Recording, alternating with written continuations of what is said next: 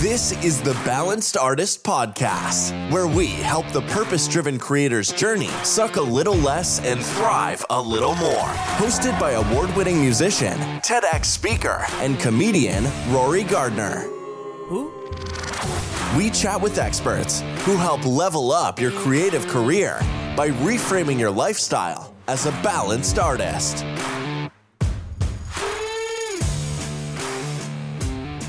Hello and welcome back to the Balanced Artist Podcast. Is there something that you want? Is there a goal or something where you're like, you know what, that would be cool to achieve or get or have? And then, like, you try it and then it doesn't work out and then you give up. Well, what if instead you approached it in you know, with a with a vantage point of well, I'm going to try it ten times instead of one time. I'm going to try it ten times, and that way, you know, if I don't get it the first time, I'm not just going to give up immediately and never do it again. I'm going to try it nine more times. And the funny thing, when you do that, you'll either get what you want or you'll get something you never thought possible. It's happened to me many times, and I'm sure it could probably happen to you. And so during this like 10 attempt trial, you're going to discover a lot about yourself and what you're capable of. So you're also discovering if the thing that you're chasing is what you really wanted all along. So hopefully the you know, you hopefully you get it the first time, like first time up at bat, but I mean if you don't, then the first few times forces you to level up your game to a point where you know your goal is in reach personal growth, skill acquisition, whatever you want to call it. That's what the game is all about. Have you ever gotten that thing you wanted or like achieved what you set out to do? And then when you got it, you look back at all the times in the past that you thought you deserved it, and then you realized that you weren't ready. Now that you look back on it with that 2020 vision, you're just like, hey, I wasn't ready at that time, but now I deserve this. Maybe it feels a little bit better. You feel like less imposter syndrome as well.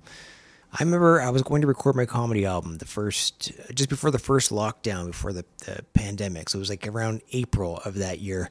And it didn't happen because there was no audiences to listen to my jokes. And now, two years later, I'm so glad that it didn't.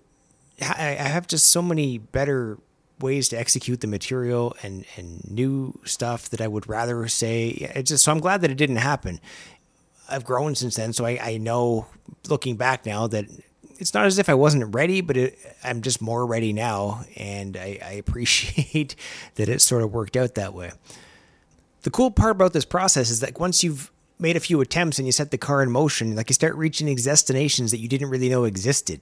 So sometimes it pulls you closer to the original goal that you had, and sometimes it, it just takes you on this detour to a destination that you didn't, you never originally envisioned. I remember a long time ago, I just wanted to be a country music star. I was like, yeah, that's going to be, I just had like that, you know, that, that vision. And so I tried to do that. I released albums, I self funded my own stuff, and I wrote songs. And I went through this whole process of releasing the songs. And then the songs never really got picked up at radio, but they ended up fitting a little bit better into the licensing world, the music licensing. I didn't even know that was a thing, but I wouldn't have known that if I hadn't released the stuff to contemporary radio to begin with. It's just part of the things you learn on the journey to whatever the hell it is that you're trying to achieve. You know, I leveraged the licensing thing for a while. I got pretty bored of it. And then I just continued down the path, found other stuff, landed into stand up comedy. And now I use the music as part of my, it's just a whole thing, right? It's just part of the process. It's part of the growth.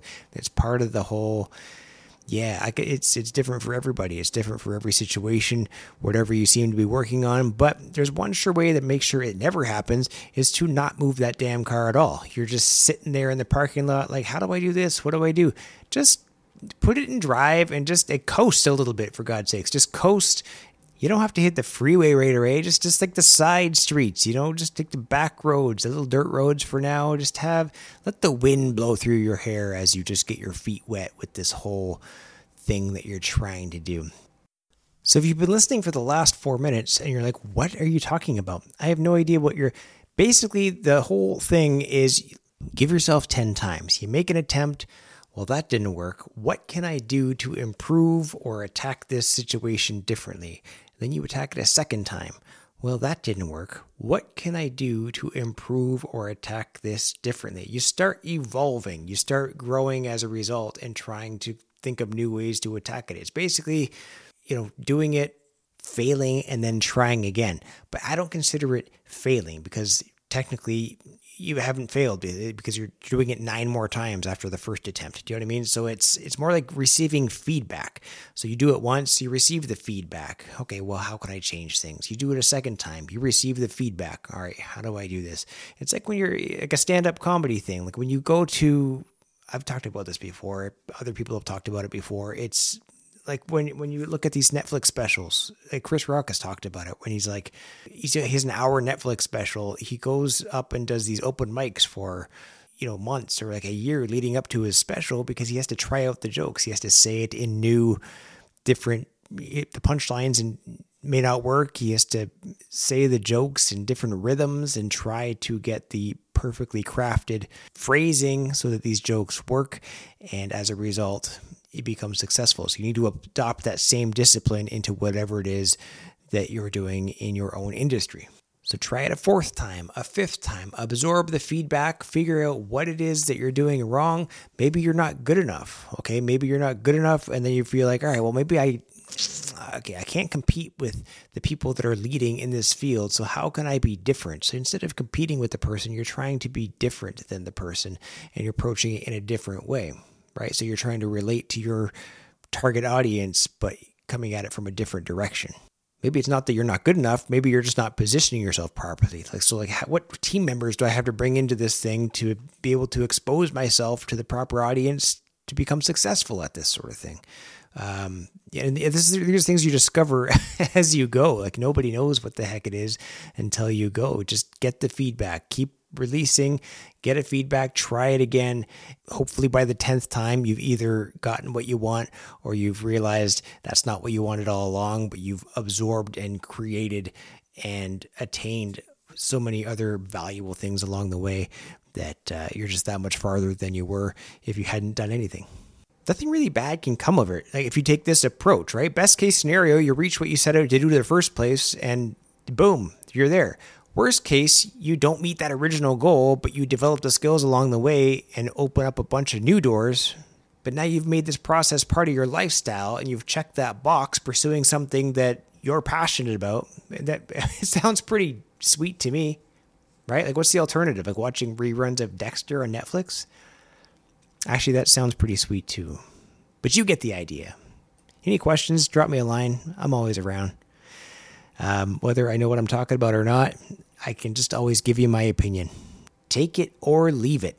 See you guys next time. That's all we've got for this episode of the podcast. We have new shows every week, so remember to hit subscribe and share this episode with anyone you think could benefit from becoming a balanced artist.